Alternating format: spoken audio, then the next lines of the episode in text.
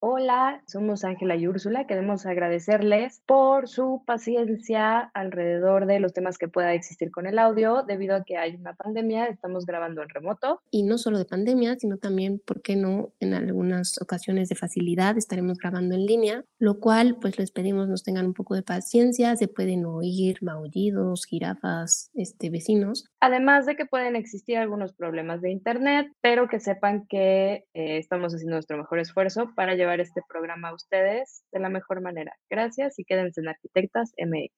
Gracias por estar aquí. Arquitectas MX, encontrando nuestra voz. Hola, ¿cómo están? Bienvenidos a otro episodio de Arquitectas MX. Ángela, ¿cómo estás? Muy contenta, Urs, muy contenta de estar un episodio más aquí contigo y con nuestra invitada especial. Cuéntanos. Hoy está con nosotros Paola José. Paola José es diseñadora de iluminación mexicana, es fundadora de Sombra, estudio de iluminación arquitectónica. Su trabajo es guiado por el respeto y protección del cielo nocturno y busca generar emociones a través de la sombra, del contraste, de la noche, oscilando entre lo poético y lo práctico. Estudió ingeniería mecánica en la Universidad de Texas y cursó la maestría de diseño en iluminación arquitectónica en Kungliga Tekniska en Estocolmo, Suecia. Su trabajo se destaca por su oposición al derroche innecesario de la luz y su lucha por reivindicar el poder de la oscuridad en la creación de espacios sensoriales y emocionales. En 2017 creó Sombra, un espacio desde el cual explora geografías y paisajes nocturnos con el que ha desarrollado proyectos comerciales, residenciales y turísticos, creando instalaciones lumínicas, piezas artísticas y se ha sumergido en el diseño de objetos de luz. Paola ha expuesto en México en la Design Fair la colección Yacamán, serie limitada de luminarias diseñadas en honor al recuerdo vivo de su padre. Ha participado también en foros como la London Design Fair, Illuminating Engineering Society, la Asociación Guatemalteca de Iluminación, Expo Lighting America, Dark Room Livestream y ha ganado reconocimientos internacionales como Lead Design Awards, ConstruLita Lighting Awards y el tercer lugar en el concurso del Parque Lineal Ferrocarril de Cuernavaca. Su trabajo ha sido publicado en medios nacionales e internacionales como ArchDaily, Design, The New York Times, Cool Hunter, Art Magazine, Revista 192, Design Wanted, Pinup Magazine, por mencionar algunos. Bienvenida, Paola, ¿cómo estás? Hola, Ursu, ¿cómo estás? Yo estoy bien. Ángela, mucho gusto, hola. Qué honor tenerte aquí con nosotras y te agradecemos el tiempo para estar en este episodio. Un gusto para mí estar aquí con ustedes. Oye, Paola, cuéntanos un poquito. Sabemos por tus estudios que en realidad estudiaste ingeniería, pero tenemos muy claro que tienes pues una relación con la arquitectura. Entonces, nos gustaría si le puedes contar a las personas que nos estén escuchando de qué manera o cuál es esa relación en la que tú te encuentras con la arquitectura. Sí, como Ursu leyó mi semblanza, yo estudié ingeniería mecánica, pero siempre tuve esta parte como muy creativa, pero pues obviamente en ingeniería no puedes desarrollar esa creatividad, pues porque si no calculas bien, pues se te cae el puente, ¿no? O sea, sí está muy relacionado a la arquitectura,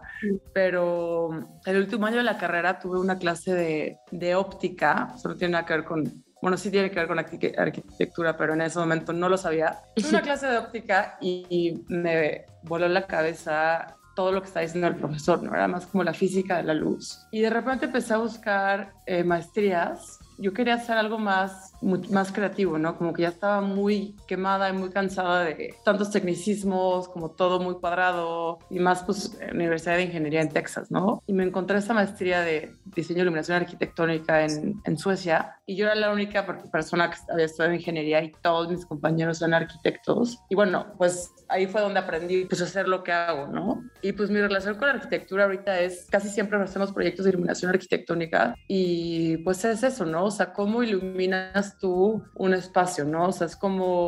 O sea, la iluminación es intrínseca a la arquitectura, o sea, no puede haber un espacio habitable, ¿no? O un espacio, pues, de arte o cualquier tipo de espacio sin luz, ¿no? Y más ahora en esta época en la que vivimos, que somos pues, seres nocturnos, pues sí necesitamos espacios con pues, un muy buen diseño de iluminación, ¿no? Aunque lamentablemente... Como que es algo raro, ¿no? Como que todavía mucha gente me pregunta de, no, pues, ¿qué haces o cómo, no? Y, por ejemplo, pues muchas veces, o sea, todos los paisajes arquitectónicos o renders o fotos que tú ves en medios de arquitectura, casi todos son de día, ¿no? Entonces, también, o sea, como el repensar la noche es algo muy importante tanto en la arquitectura y también pues en las ciudades, ¿no? Me gusta un montón esto de repensar la noche, pero justo me llamaba mucho la atención de no solo de tus semblanzas, sino este trabajo que tienes expuesto en tu página y en tus medios, donde platicas un poco de que te manifiestas en contra del abuso de la luz. Y creo que las ciudades justamente tienden a abusar de esta luz de formas innecesarias. Me gustaría si puedes platicarnos un poquito más acerca de tu postura alrededor de este abuso. Sí, yo creo que no son las ciudades, ¿eh? O sea, es... Bueno, los humanos. Los humanos, exacto. O sea, como que tenemos un miedo, bueno, yo no me incluyo en ese grupo, pero la gente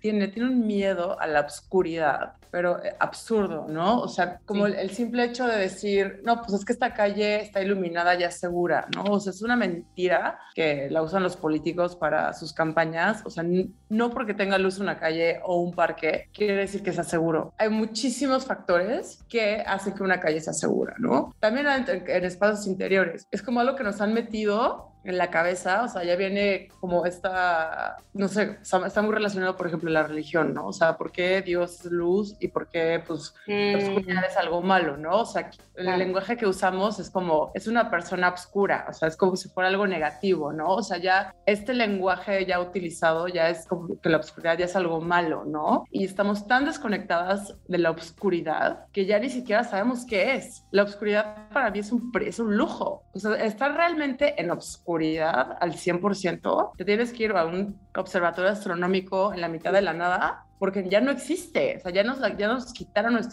nuestras estrellas, nuestros cielos nocturnos, ¿no? O sea, ya no sabemos lo que es la noche o la oscuridad, que es algo completamente natural, ¿no? Y también está muy relacionado también pues, con jerarquías sociales. No sé, una colonia, o sea, por ejemplo, Reforma, ¿no? Está llena de luces y estos edificios con estas fachadas, ¿no? Con luces de colores, esas fachadas que se van moviendo, ¿no? O sea, como que está muy relacionado con temas socioeconómicos, también con temas religiosos, jerárquicos, ¿no? Que ya ha llegado un punto ahorita que ya la palabra sombra o la palabra obscuridad tiene una connotación negativa y justo lo que hacemos nosotros es pues lo opuesto, ¿no? O sea, tampoco es como que lo que diseñamos es no vas a ver nada y te vas a caer y te vas a pegar, no, pero nosotros siempre intentamos diseñamos teniendo pues lo menos de luz posible, ¿no? O sea, porque la luz artificial es invasiva, o sea, es un elemento que no es natural, ¿no? Lo inventamos los humanos y es un elemento que invade el ciclo circadiano, contamina. Entonces, ¿cómo utilizamos nosotros la luz, que es algo también muy bello, de una forma pues sana y de una forma que pues no contamine? Y también es parte de nuestro trabajo pues sensibilizar a los clientes, o sea, hay muchos clientes que nos dicen, quiero que me ilumines el árbol, ¿no? Y es como, nosotros no iluminamos árboles y les explicamos por qué, ¿no? O sea, iluminar un árbol, además de que es contaminación lumínica, es fuga de luz. Afectas a especies, ¿no? Exacto, afectas a todos los pajaritos, a los insectos, a las plantas. Yo siempre les digo, imagínate que llega un gigante a tu casa y te empieza a alumbrar con una lámpara gigantesca cuando estás dormida. O sea, qué espantas. Es lo mismo. Es exactamente lo mismo, ¿no? Y obviamente no te das cuenta porque es algo que no, pues como la luz no la puedes tocar, pues no lo piensas tanto, ¿no? Pero en realidad es algo que pues contaminas. Pues es como, imagínate si fuera, no sé, sonido, como si fuera agua, ¿no? O sea, es un elemento que pues se expande y que viaja por el espacio, ¿no? O sea, entonces nuestra premisa es esa, ¿no? Y también una vez un cliente que me ha pasado varias veces de, es que no, necesito que le pongas más luz aquí en mi cuarto. Y yo decía, no, pues es que, pues, ¿qué haces en tu cuarto cuando llegas a tu casa, no? O sea, después de tu día de trabajo. No, es que, ¿qué pasa si se me cae un anillo? Pues prendes la luz, o si no ves, pues agarras tu iPhone y lo buscas, o sea, ¿no? O sea, es como que estas situaciones súper absurdas de que necesitas más luz cuando nuestros ojos están diseñados para ver en condiciones de muy poca luz, ¿no? Obviamente en oficinas es otro rollo, ¿no? O sea, o en un hospital, ¿no? Pero pues en espacios habitables tienes que tener una noche sana, ¿no? O sea, una higiene nocturna en cuanto a la luz, ¿no? O sea, tenemos un ciclo circadiano también nosotros y se tiene que respetar. Una pregunta, Paola. ¿Trabajas solo,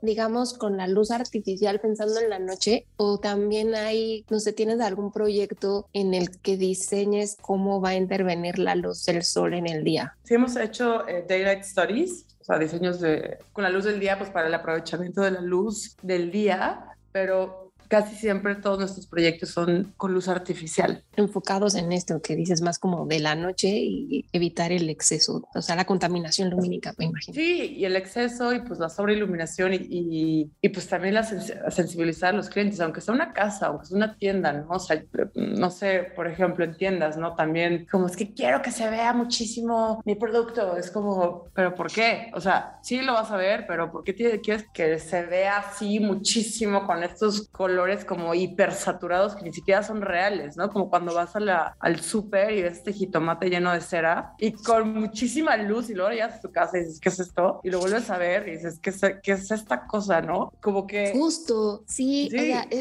escuchado varias veces, por ejemplo, que en los vestidores de las tiendas de ropa te ponen un tipo de luz especial como para que te guste más o menos, no sé, y cuando llegues a tu casa de pronto lo ves y dices, ¿por qué compré esto, no? Exacto. Pero que es como para incitar también a la compra. En ese sentido, tú estás en contra, digamos, de usar la luz de esa manera. No, o sea, yo entiendo que pues, el cliente de su negocio es su tienda, ¿no? O sea, no estoy diciendo que, o sea, que no se vea, o sea, no, claro que se vea, pero de que se vea de una forma elegante, que se vea de una forma distinta, ¿no? A lo mejor resaltando otras cosas, ¿no? No como esta idea que tenemos de las tiendas que tienes que iluminar absolutamente todos los productos y todo lleno de luz, ¿no? Como derroche de la luz, o sea...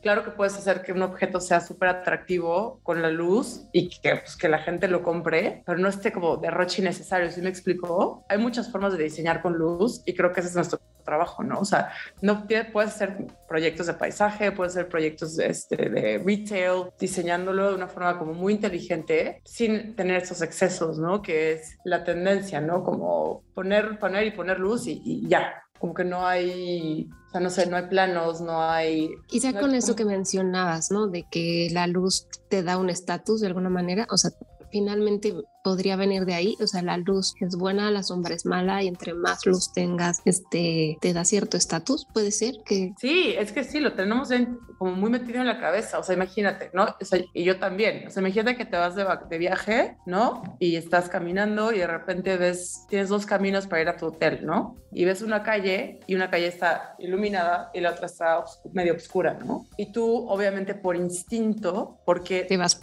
Ajá. Tu sentido de seguridad, obviamente cuando tú puedes ver, te sientes más segura. Es normal, es obvio, ¿no? Claro. Pero no quiere decir que... O sea, el sentido de seguridad no quiere decir que seas más segura en la calle. Entonces puede ser un arma de doble filo. Tú te metes en la calle que tiene más luz, claro, pero pues eso no le iba a quitar que sea segura, ¿sí me explicó? Pero tú, claro, intuitivamente, porque puedes ver a ciertos metros de distancia, yo qué sé, pues te sientes más segura. Y además que no estamos acostumbradas a lo que hoy es pues hasta en lugares, pues sí, en ciudades pues obscuras, en espacios oscuros, cuando en realidad antes de que se inventara la luz artificial, pues era, estás con la oscuridad y era pues como tu día y tu noche, ¿no? Y ya, yo entiendo que pues hemos cambiado muchísimo como sociedad, pues ahorita estamos hablando en la computadora y son las 8:30, ¿no? O sea, somos seres nocturnos, ¿no? Pero pues como adaptamos la luz a la función de la sociedad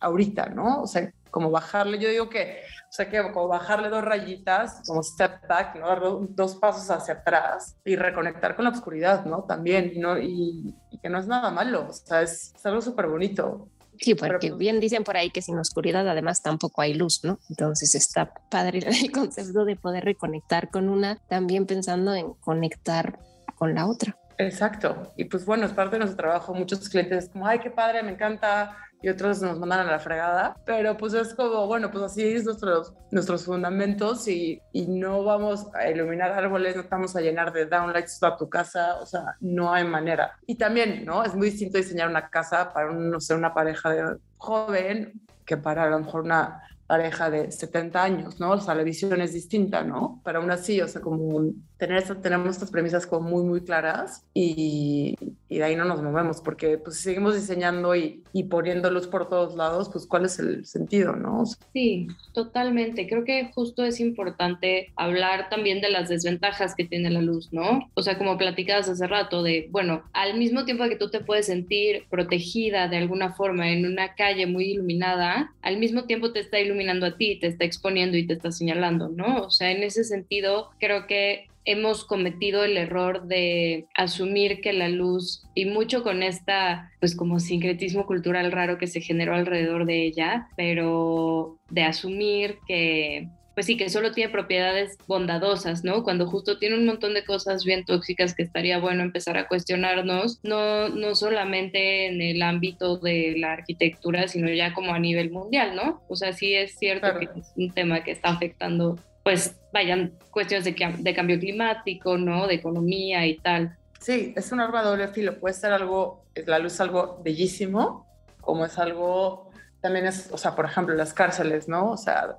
usan ciertos proyectores pues para cegar, ¿no? A los reclusos, o sea, es como, o sea, puede ser algo súper poético y precioso y también es algo súper heavy, ¿no? O sea, los proyectores que usaban en la Segunda Guerra Mundial, ¿no? O sea, como estos proyectores así gigantescos para buscar a los enemigos. No todo es como, ay, qué precioso, qué bello, ¿no? O sea, tiene su parte obscura. Pero es lo que les decía, o sea, ya mi trabajo, estamos dando un elemento que por sí es invasivo y por sí, pues sí, contamina. Generar luz artificial es generar, pues, dióxido de carbono. ¿Cómo lo hacemos para reducir pues, la cantidad de luz que necesitamos, ¿no? Y también, pues, para crear espacios lindos, ¿no? Al final, ¿no? O sea, y que al final están totalmente conectados con la arquitectura. ¿Cómo diseñas un museo, o sea, no sé, una galería, una casa, o sea, yo qué sé, ¿no? Un hotel, ¿no? Sin tanta luz, ¿no? Y muchas veces es un tema, pues sí, es un tema social, o sea, y mucho de nuestro trabajo también es, te lo juro, o sea, hablar con nuestros clientes y decirles, es que sí vas a ver, sí, como no pasa nada si no iluminas las copas de los árboles o los cactus, claro, ¿no? O sea, si te van a comprar. Exacto, o sea, como pues, sensibilizarlos y concientizarlos. Es mucha parte de nuestro trabajo, ¿no? Y creo que pues, ya no es un plus, es como ya es algo de cajón que todas las personas que estamos involucradas en el mundo del diseño tenemos que hacer, ¿no? Entonces, pues eso es parte de nuestro, pues sí, de nuestro trabajo. Y muchas veces llegamos a la obra o al proyecto y el cliente dijo, me vale, y puso su proyector ahí, perdimos la batalla, pero pues muchas veces pues sí es también como pues cómo te acercas al cliente, como no, como, o sea, explicarle las cosas, ¿no? O sea, que entiendan que pues es un arma de doble filo y que pues también hay que respetar, ¿no? Síguenos en Twitter, @arquitectasmx. Por ejemplo, ahorita que platicábamos de estos retos que a veces pueden ser los clientes o algunas otras veces puede ser el mismo lugar o no sé, habrá varios. Justo te quería preguntar si hay algún reto al que te has enfrentado y del cual hayas generado un aprendizaje en particular que te gustaría compartirnos alrededor de tu ejercicio de diseñar con la luz.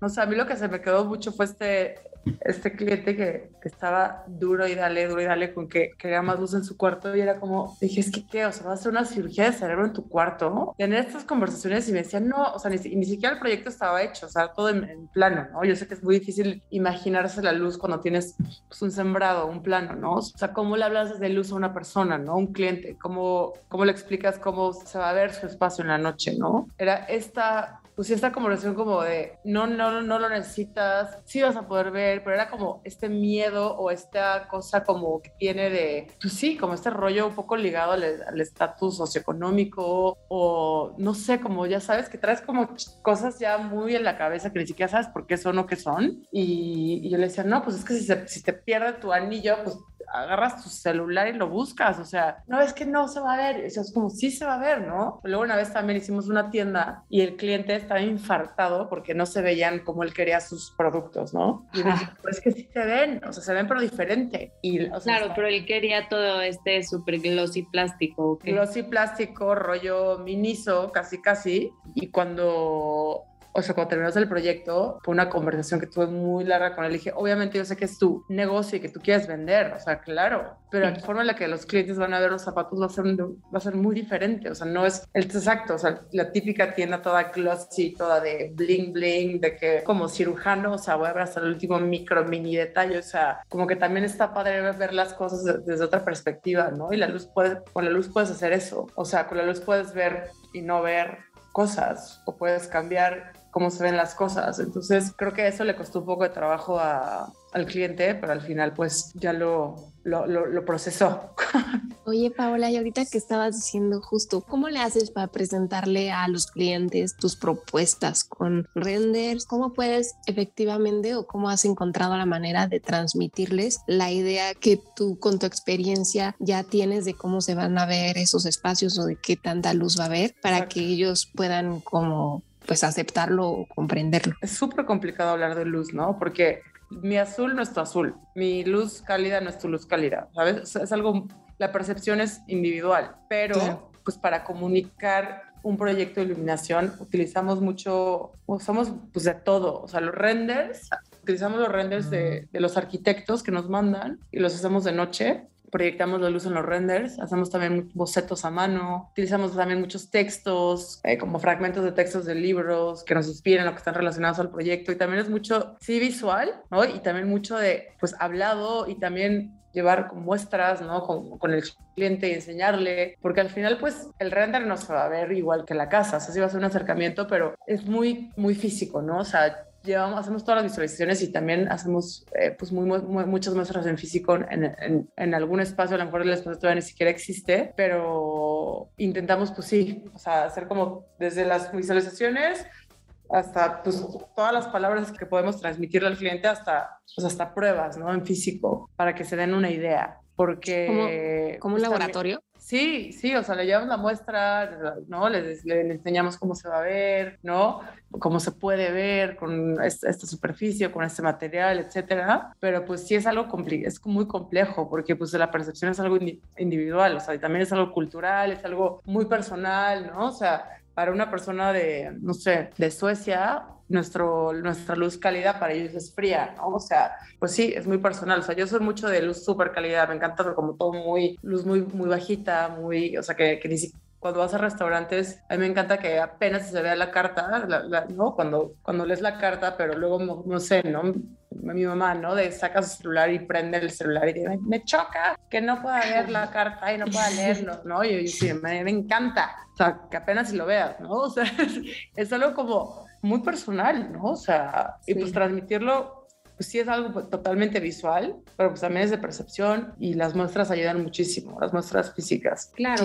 Pues, además de transmitirlo es también agarrarle la onda, porque me imagino que muchos de tus clientes no son precisamente involucrados con el diseño, habrá un gran porcentaje que sí, pero ¿qué tal cuando llega alguien que no y entenderle y traducir en este laboratorio de luz, que me encanta el concepto, traducirle qué te está queriendo decir, ha de estar fuerte? Sí, está muy complicado, sí, porque, o sea, hablar de luz con personas que se dedican a la arquitectura, al diseño, es súper, o sea, es muy fácil, hablamos el mismo idioma, ¿no? Pero ya al cliente final, que a lo mejor no tiene nada que ver con diseño o arquitectura, pues sí es algo bastante complejo, ¿no? O sea, ¿cómo encuentras las palabras, ¿no? Las palabras correctas. Yo no me fío o no me baso al 100%, o sea, no le doy todo, no recargo todo el peso de un proyecto en los renders o las visualizaciones, pues porque al final es un render computarizado, ¿no? O sea, sí está muy interesante cómo se ve y al cliente le da una idea, pero pues no es lo mismo, ¿no? Creo que sí es muy importante las muestras físicas y hablar, o sea, mucho es hablar y contar las palabras correctas, ¿no? O sea, como... Y a veces que ni siquiera tenemos palabras para describir cosas que ves o que sientes, porque también es mucho como de, pues de sentir, ¿no? O sea, no se les ha pasado que van a un espacio y sienten algo y no saben bien qué es o por qué, ¿no? Como que también las palabras están muy limitadas a lo que sentimos o a lo que vemos, pero pues eso es parte del trabajo del día a día, ¿no? Y creo que o sea, apoyarnos en material gráfico es muy importante y también en muestras físicas. Me quedo un montón con esta parte de la conciencia emocional alrededor de los espacios que uno habita, porque sí es cierto, no existe mucho, digo, por supuesto, Barragán y tal, ¿no? Pero creo que en nuestra cotidianidad esta parte de tener una inteligencia emocional alrededor de las formas de habitar y esos espacios tiene una liga súper directa con la luz. Totalmente de acuerdo contigo. En las casas de Barragán no existe ninguna luz cenital, o sea, no hay luz en el techo. Todos sus espacios son lámparas, ¿no? Luminarias de mesa o cajillitos súper lindos que hace de repente en el muro, ¿no? O sea, como súper tenue todo, como muy, muy, muy... pues muy íntimo, ¿no? O sea, fue una luz muy del habitar, ¿no? Con su luminaria de lectura, pero estas downlights, ¿no? Como las que ahorita en todos lados, es algo nuevo. O sea, eso se inventó en los 90s, o sea, eso no existía antes, ¿no? Como tapizar todo de luz, ¿no? O sea, o los tubos estos T8, ¿no? O sea, que bueno, son muy noventeros. Justo ha habido como muchos aciertos alrededor del diseño lumínico, muy sutiles y sensibles con los humanos, ¿no? Como estos ejemplos que mencionaba de Barragán, alrededor de habitar y de habitar de un modo que sea apapachador, ¿no? Y también ha habido cosas muy desafortunadas como pues los T8, la luz súper blanca. Es que odio los T8. Bueno, yo tengo una pregunta ahorita para Paola. No sé si has visto esta nueva iluminación que hay en la Colonia del Valle, que por ejemplo cuando uno va por Gabriel Mancera están todos estos postes alargados. Ay, sí. ¿Qué opinas de eso? Están horribles. O sea... Digo, sin ganas de ofender a nadie, me imagino que alguien los diseñó con alguna buena intención, pero sí, ¿no? Como que no, son es demasiado que a ver, fuertes. A ver... Yo voy a hacer una crítica a los fabricantes, no voy a decir nombres, ahí sí, a los fabricantes, porque el modo en el que ellos diseñan estos objetos, estas luminarias es más eficiencia, ¿no? Más lúmenes por watts. Es como, yo no quiero más lúmenes. O sea, como que su forma de pensar, si tú hablas con algún fabricante, un proveedor, es como, no, esta luminaria tiene tantos lúmenes por watts y te ilumina tanto y tanto y tanto y consume muy poco. Es como, es que no necesitamos más lúmenes. O sea, yo entiendo el tema del consumo, ¿no? Consumas menos, pero a mí qué me importa que tenga más luz. O sea, al contrario, quítale. Están horribles. O sea, están, aparte es luz blanca. Ahorita un tema, un punto muy importante. En Francia, desde el año pasado, ya no permiten luminarias de más de 3000 Kelvin. O sea, 3000 Kelvin es luz cálida. Ya no puedes poner luz fría en ningún lado, ya sea casas, calles, bueno, en hospitales sí, pero en calles, en casas, en tiendas.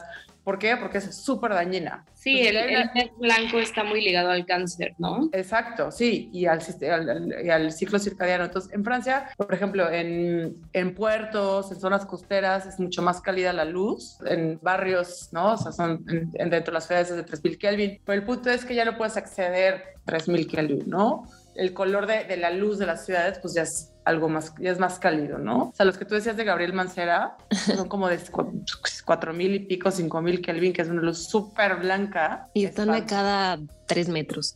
Están acá. Pues lo que te decía, es un negocio, es algo, la luz también es algo, pero es un tema político. O sea, claro. es político. O sea, la idea falsa de los políticos que nos decían, es que ya le puse luz a tu calle, es más segura. Eso no es cierto. Eso nos lo vienen metiendo en la cabeza desde hace años, pero eso es una mentira y la gente se lo cree. Me recuerda muchísimo, tenía un profesor querido en la facultad que siempre decía, por favor, grábense en la cabeza no confundir grandioso con grandote. Y creo que aplica muy bien.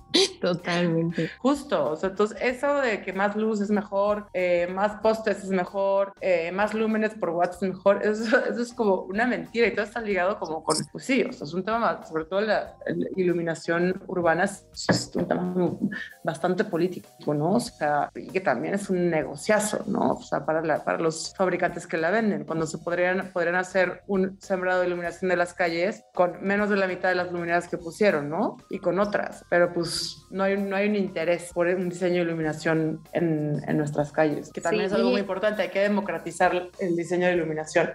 Síguenos en Instagram, @arquitectasmx.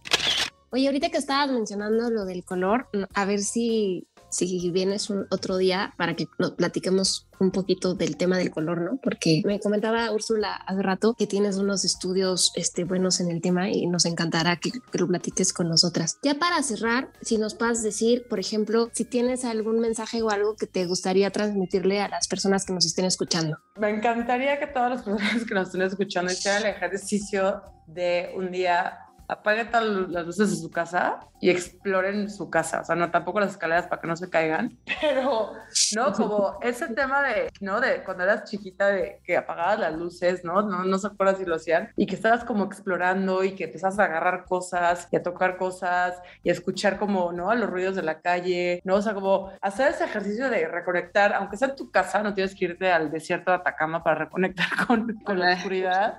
Apague la luz y vean qué se siente. O sea, vean qué se siente estar ahí en tu cuarto o en tu sala, de repente estar caminando un ratito, ¿no? O sea, y como quitarse ese miedo a dar un pasito para adelante porque te vas a caer, te vas a pegar, o a lo mejor pueden gatear, no sé, pero hacer ese experimento y ese ejercicio está muy divertido y quitarse ese miedo, pues sí, a la oscuridad, ¿no? Y porque es algo muy bonito y que estamos muy desconectadas. Me encanta.